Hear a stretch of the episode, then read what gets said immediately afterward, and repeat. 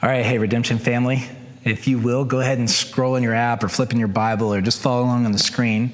Um, we are going to be covering Acts chapter 11 in its entirety today, and that's because it just tends to flow better uh, as an entire narrative rather than breaking it up over several weeks. And so here we go, we'll jump right in. It says this Now the apostles and the brothers who were throughout Judea, heard that the Gentiles had also received the word of God. So when Peter went up to Jerusalem, the circumcision party criticized him, saying, You went to uncircumcised men and ate with them. Okay.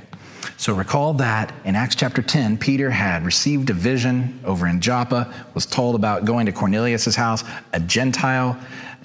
Cornelius had had a vision saying, Send for Peter. So they all get together. They're at Cornelius' house. Peter goes in to a home of a Gentile, which was not kosher, has a meal not kosher, and he is spending time with Gentiles, people who were considered religiously, ceremonially, ethnically unclean.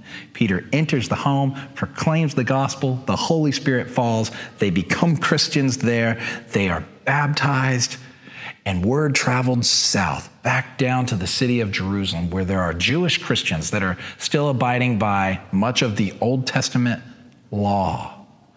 They receive word. Peter goes down to Jerusalem, and it says they criticized Peter, saying, You, you had table fellowship. You ate with unclean Gentiles. Peter, you're doing it wrong.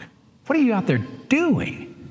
This is the same thing uh, Jesus was criticized for over in Luke 15. Remember the religious crowds say this man uh, eats with and receives sinners and tax collectors. And then Jesus tells the parable of the lost coin and the lost sheep and the, the lost son, the, the famous prodigal son passage. Why are the Jewish authorities so upset over who you have a meal with? Is it that big of a deal? And the answer is yes because having a meal in th- that context, especially in honor shame culture, to have a meal with unclean people is a public statement. You see, it's not just a private thing when you have a meal together in that culture. Who you eat with, that becomes your reputation. And it's saying, I accept this person across the table from me. I welcome this person into my life. I, I'm with this person it says something to the public. It's not just a private affair, it says something to the public. And Peter was willing to suffer criticism for it. You know, um, if you take your walk with Jesus seriously and you start hanging out with people and spending time with people who would be considered, you know, unclean by many in a religious circle, you'll be criticized. I know over my years in the ministry, I've certainly received my fair share from planting a church in a bar in the South. You know, there's a lot of, hey, Pastor, you know, they're not like us. And the answer is always the same. It's like, well, I know. I want them to know Jesus. and, uh, you know, if Jesus says we're the light of the world, well, come on into my house. Of course you can hang out. Like, yeah, I'm going to have a meal with you and I'm going to be, I'm going to enter friendship with you. So Peter was willing to suffer under criticism. And the following section, then Peter then responds to them. But before you see him respond, I need you to see this. Peter could have in the moment just shut down and gone, you know what? You're right. I'm rocking the boat a bit much. I have been kind of wild. Uh, but he doesn't. He doesn't betray his conscience. He doesn't betray his new brothers and sisters to the north in the name of keeping the peace, which is basically would have been his way of avoiding conflict, you know, which a lot of us are really good at. But Peter rather goes, No, I'm not going to deny what I saw in my vision, and I'm not going to deny what I did when I was with my Gentile friends, and I'm not going to deny the fact that they believed the gospel and are Christians now. I'm not going to deny all that. I just love that he didn't cave, but he kept his friends in mind. It's like, you know what? No, I'm gonna, I'm gonna say some things. And you're saying some critical things about them, and I'm gonna speak up. And so he summarizes all of Acts chapter 10. And this is what he says in verse 4. And we covered this two weeks ago. And so, uh, you, if you want to go listen to that sermon, I'm not going to unpack all that here. The sermon's called uh, Nobody is Unclean. But this is what Peter says Peter began and explained it to them in order. I was in the city of Joppa praying, and in a trance I saw a vision, something like a great sheet descending, being let down from heaven by its four corners, and it came to me. Looking at it closely, I observed animals and beasts of prey and reptiles and birds of the air. And I heard a voice saying to me, Rise, Peter, kill and eat. But I said, By no means, Lord, for nothing common or unclean's ever entered my mouth. But the voice answered that a second time from heaven, What God has made clean, do not call common. This happened three times, and all was drawn up again into heaven. And behold, at that very moment, three men arrived at the house in which we were and sent me to Caesarea. The Spirit told me to go with them, making no distinction. Make no distinction. These six brothers also accompanied me. And we entered the man's house, and he told us how he had seen an angel stand in his house and say, Send to Joppa and bring Simon, who's called Peter, and he will declare to you a message by which you will be saved, and you and all your household. I began to speak, and the Holy Spirit fell on them, just as it did on us at the beginning. I remembered the word of the Lord, how he said, John baptized with water, but you will be baptized with the Holy Spirit.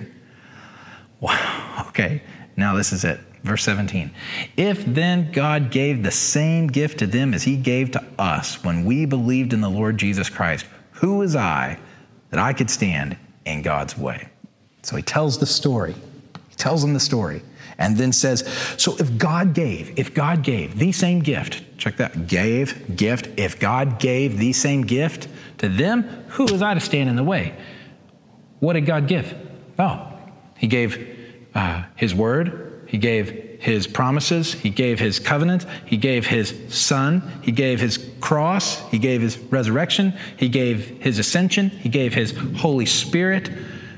If God has given the same gift, the same thing that we tasted at Pentecost, if God has given them the same gift that He gave us, who am I and who are you to stand in the way of what God is clearly doing? Who are you to stand in the way of what God's doing. God is doing something new, God is doing something revolutionary. Things are changing. Who are, who, are we going to stand in the way? No. So, uh, so a couple things to just note very quickly. God's the one that's sovereign in salvation. God gave it. God initiated it. God started it. If you wonder, how did I become a Christian? Oh, God gave you the gift. God, God brought you in. God did that. God, you're a Christian because God wanted you. God willed you and brought you in. Now, when they heard these things, here's the response they fell silent and they glorified God, saying, Then to the Gentiles also, God has granted repentance that leads to life. Okay, they fell silent, they let it sink in, they they allowed the, those words to just penetrate their minds and their souls. And then their conclusion was God has granted repentance that leads to life. Okay, this is why it's so important that you know that we understand what repentance is. Repentance is not the only destination. It's a road, a path, a journey that leads to life. If you get on I-90 East, it'll it, you'll be out in Bellevue in, ju- in, just a few minutes. Um, when you think about the road that leads to life, it's one of repentance. Now, I think I want to press here for a moment just pastorally because I think it can be very helpful. I know it's something that I'm genuinely, I cannot tell you. As, as I am picturing your faces right now, I'm telling you, I am preaching this to myself more than anybody. Repentance is not intended to be a self criticizing, soul scourging, self scourging experience. But more often than not, whether Catholic or Protestant, evangelical, many of us get it wrong. And we mistake feelings of guilt and feelings of shame for the actions of repentance. And it's simply not even just a little bit off, it's completely another religion altogether. Here's what I mean guilt is saying, I did something bad. I feel guilt. Shame is, I am bad. Am bad. And if you take guilt or you take shame and baptize that in religious language and call that repentance, that's not repentance. We might not be Catholic monks out in a cave in medieval Europe somewhere scourging ourselves trying to purge ourselves and atone for our sins. But the negative, self hatred, self criticizing tape that we play over and over again, keeping our distance from God and breaking our relationships with others because we feel so rotten about ourselves and our actions and our regrets and our so on. That's not repentance in the slightest. I was reading a, a journal on spiritual formation and soul care. Listen to this. James Wilhoit uh, theologian out at uh, Wheaton, uh, says this. It is worth noting that a number of our spiritual heroes had moral and spiritual falls. These include such luminaries as Sarah and Abraham, David, Elijah, and Peter. Their failures include murder, loss of faith, and betrayal, but none of them turned to self criticism when their eyes were opened and saw what they did. This is not to say that they were never self critical, but the Bible never portrays beating ourselves up as the way to deal with sin and failure. God's gracious way comes through confession and repentance, not self criticism. So, if you want to understand biblical repentance, it's not beating ourselves up in guilt and shame and self criticism. In fact, the biblical word for repentance is teshuva, meaning to return. Listen to what author Mark Stibbe says. We'll put this on the screen. In his book, I Am Your Father What Every Heart Needs to Know. In Hebrew, the word for repentance is teshuva, and in its highest form is understood as the action of a child choosing to turn around and come home to their father. You see, that's it. That's the heart of the prodigal son passage. That's why Jesus taught it that way. I'm going to go back to my father's house. This is rotten out here. I don't belong out here. This isn't it. I'm going back to my father's house. That's a place where I belong. That's a place where I'm loved. That's a place I'm provided for. That's where I'm welcome. That's, that's, my, that's my true place. It's a beautiful thing. Yeah, I've done some stuff. I do regret those things, but I know who my father is. I'm going home to my father. Imagine that this isn't just for you as an individual, but when you're telling someone else the good news of Jesus and the gospel and you're calling people to repentance, it is not a guilt thing or a shame thing or you're a wretch and this and that kind of thing. It is not just confronting people in their sin, it's about saying you belong in your father's house. That is so good. And in case you need to be reminded of the gospel again, repentance is not you punishing you. The gospel comes on the scene and says, here's just a few verses. Romans 3, if you need to know if some, with somebody, what about punishment then? Oh, yeah, propitiation. Go read Romans 3, 21 to 26. Read it. Someone else was punished for you. His name is Jesus. Romans 4, verse 20 to 25, right in there, it says that Jesus was resurrected for your justification. Your righteousness comes from Jesus' resurrection. So your punishment went to Jesus, your righteousness comes from Jesus. And then go read Romans 8, verse 15, where it talks about God sending the Spirit of His Son into our hearts, crying out, Abba, Father, testifying to our, our adoption as His sons and daughters. Like it's all about what Jesus has done what the Father has given, what the Spirit brings about in us. Repentance is about going home to the place that you've always belonged. And that is good news. I have been purchased and adopted into the family of God. I was lost, but my Father, He came after me. He came after me.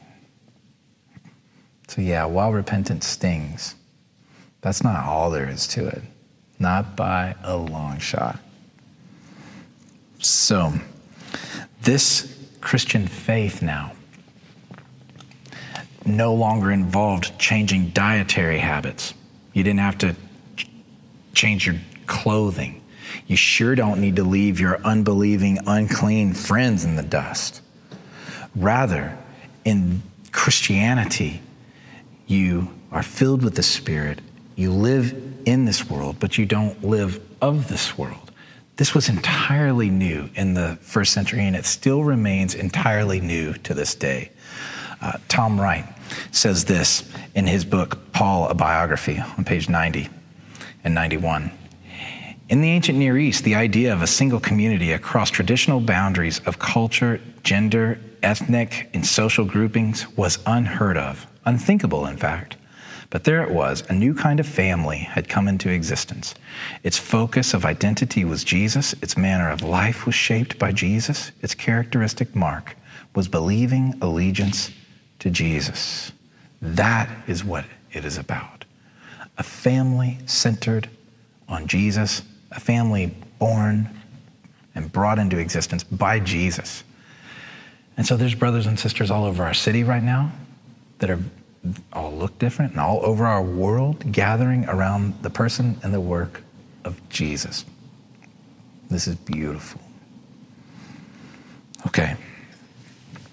Now, those who were scattered because of the persecution that arose over Stephen traveled as far as Phoenicia and Cyprus and Antioch, speaking the word to no one except Jews. But there were some of them, men of Cyprus and Cyrene, who, on coming to Antioch, spoke to the Hellenists also, preaching the Lord Jesus. And the hand of the Lord was with them, and a great number who uh, believed turned to the Lord. So they're in this major city of Antioch. It was the third largest, third most important city in the Roman Empire. Roughly 25,000 Jews lived there, which is a huge number. And the city itself housed somewhere around be- between 500 and 800,000 people. Massive city. It was a port city, a trade city, lots of educated people coming and going. It's a perfect place to plant churches. It's similar to Seattle in a lot of ways. Port city, traveling city, transient city, educated city, people coming through and exchanging ideas, and, and on they go somewhere else. This was a beautiful place to set up shop for the early Christians. Because this is they're going to take this message and it's going to go to other places. And notice too that the people there that were preaching, it doesn't say that they were apostles, just says some men from Cyprus and Cyrene and you know other places around we're out now preaching the gospel. This wasn't just prophets and apostles anymore. No, they're just back in chapter 8, we'd seen men and women out preaching the gospel in Samaria, and they're continuing to do that, preaching Jesus. The report came to the ears of the church in Jerusalem, and they sent Barnabas to Antioch. So J- Jerusalem is 7,300 miles away. it's a long trek. Um, and so they, they send Barnabas, the loving, generous, encouraging, bridge building, faithful man of God, right? Barnabas, the son of encouragement. They sent Barnabas up to check it out. And it says, when he came, he saw the grace of God. He was glad and he exhorted them all to remain faithful to the Lord with steadfast purpose. So check this out. It says he came and he saw the grace of God. Can you see the grace of God? Would you know it if you saw it? what does it actually look like? How can I see it? Does the grace of God have a face? And the answer is yes. Barnabas saw the grace of God in his neighbors, in these new Gentile Christians. That was a physical face on this thing called the grace of God. That the grace of God is not merely a theological construct or abstract thought that we talk about in cold, impersonal, scientific terms, but the grace of God always has a face with it. The grace of God is in the and the, the, Christians all around you. Even so, when you're looking at Christians this week on a Zoom call or a FaceTime call or whatever, like when you see another believer, remember this week, encourage yourself, try to remind yourself this week, oh, I'm not just looking at another face. This person belongs to Jesus. there's, there's the grace of God. There's the grace of God. And it says, and he was glad. He was glad when he saw these new Gentile people, people that would have been perhaps considered uh, enemies in a previous life prior to Jesus, changing everything. He was glad. You know, you can tell just how close you are in proximity to Jesus based on how you respond to the grace of God given to someone you would have considered to be an enemy. he was glad. He was glad. You see, when Jesus melts your heart in grace, you, you want your enemies to get it too. Because you know, at the end of the day, we're not all that different. So he was glad. And it says that he encouraged them to, to remain faithful, faithfully present, faithful to the Lord with steadfast purpose. This word for steadfast was, it, it, they translate it as steadfast, but the, the Greek word is heart, cardia, right? It comes from this, the seat of who you are, your mind, your, your emotions, your will, like the, the essence of who you are, right? With steadfast purpose. About two weeks ago, I was reading a, another book by Brennan Manning. I've read a lot of Brennan lately, and it's, uh, it's an old book I'm rereading called uh, The Signature of Jesus. And in it, he summarizes so beautifully what what it is, what Barnabas is calling for. I'm going to read it to you here. And this is actually an excerpt found, well, the, the source is debated sometimes, but the excerpt was found in, in um, a pastor's desk in Zimbabwe, a young pastor who had been martyred about 100 years ago. And this, listen to what this says. It's powerful. I'm part of the fellowship of the unashamed. I have the Holy Spirit's power. The die has been cast. I have stepped over the line. The decision has been made. I am a disciple of His. I won't look back, let up, slow down, back away, or be still. My past is redeemed. My present makes sense. My future is secure. I'm finished and done with low living, sight walking, smooth knees, colorless dreams, tamed visions, worldly talking, cheap living, and dwarfed goals. I no longer need preeminence, prosperity, position, promotions, plaudits, or popularity. I don't have to be right, first, tops, recognized, praised, regarded, or rewarded. I now live by faith, lean in His presence, walk by patience, am uplifted by prayer, and I labor with power. My face is set, my gait is fast, my goal is heaven, my road is narrow, my way is rough, my companions are few, my guide reliable, my mission clear. I cannot be bought, compromised, detoured, lured away, turned back, deluded, or delayed. I will not flinch in the face of sacrifice, hesitate in the presence of the enemy, pander at the pool of popularity, or meander in the maze of mediocrity. I won't give up, shut up, let up until I have stayed up, stored up, prayed up, paid up, preached up for the cause of Christ. I am a disciple of Jesus. I must go until he comes, give till I drop, preach till all know, and work until he stops me. And when he comes for his own, he will have no problem recognizing me. My banner will be clear. That is what Barnabas is calling for. Unbelievable, faithful presence to the Lord. Just to step over the line. Christian, if you're hearing this today and you've been wavering in your faith and wavering out there, dabbling in this and that, let that be a word of exhortation, a word of correction, a word of encouragement, a word of realigning with being faithfully present to God. Draw a line in the sand. I'm standing with Jesus. I don't care what it costs me. I don't care. I don't care. I'm, I'm with Him. He's mine. My gait is fast, my purpose is set. That's what it is. It reminded me of the hymn, Take the World, but Give Me Jesus. Listen to this lyric Take the world, but give me Jesus. Let me view his constant smile. Then throughout life's long journey, he will lead me all the while. That's it. Take the world. Give me Jesus. Give me Jesus. Verse 24 says this For he was a good man, full of the Holy Spirit and of faith. And a great many people were added to the Lord. What a reputation. A good man, full of the Spirit. and, and, and faith, and great many people are added to the Lord. All right. Verse 25 Barnabas went to Tarsus to look for Saul. He needed some help. So it says, And so when he had found him, he brought him to Antioch. For a whole year, they met with the church and taught a great many people. And in Antioch, the disciples were first called Christians. All right, so there's thousands of new believers there in the city. And they didn't care about just getting people the, the introductory stuff to the faith. They, they wanted to give them real discipleship.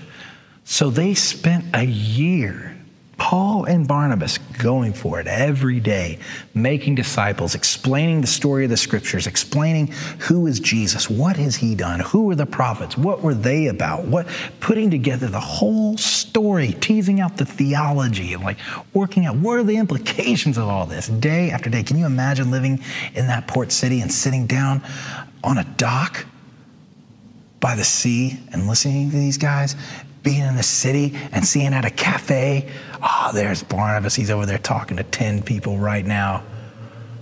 It's got to be unbelievable. That's what they were doing every day. And it was spreading like wildfire. Awesome. And they were first called Christians here in Antioch. So this was significant because this is the time when Christianity was no longer really flying under the wing of Judaism, confessing Jesus to be the Messiah of Judaism, but now it's oh Christ- Christianity is this this is this is different. It comes out of here, but oh it's oh it's different. They were first called Christians. Jesus was the fulfillment. Now, in these days, verse 27, the prophets came, to, came down from Jerusalem to Antioch, and one of them, named Agabus, stood up and foretold by the Spirit that there would be a great famine over all the world. This took place in the days of Claudius.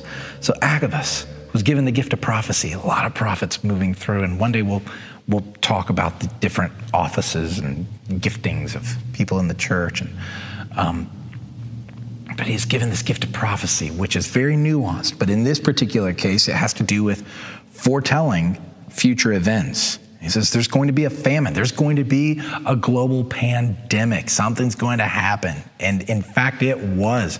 There was a pandemic, and it happened uh, through the years roughly 41 to 45 AD. That's when time frame we're looking at right here. And there was a terrible famine across the land.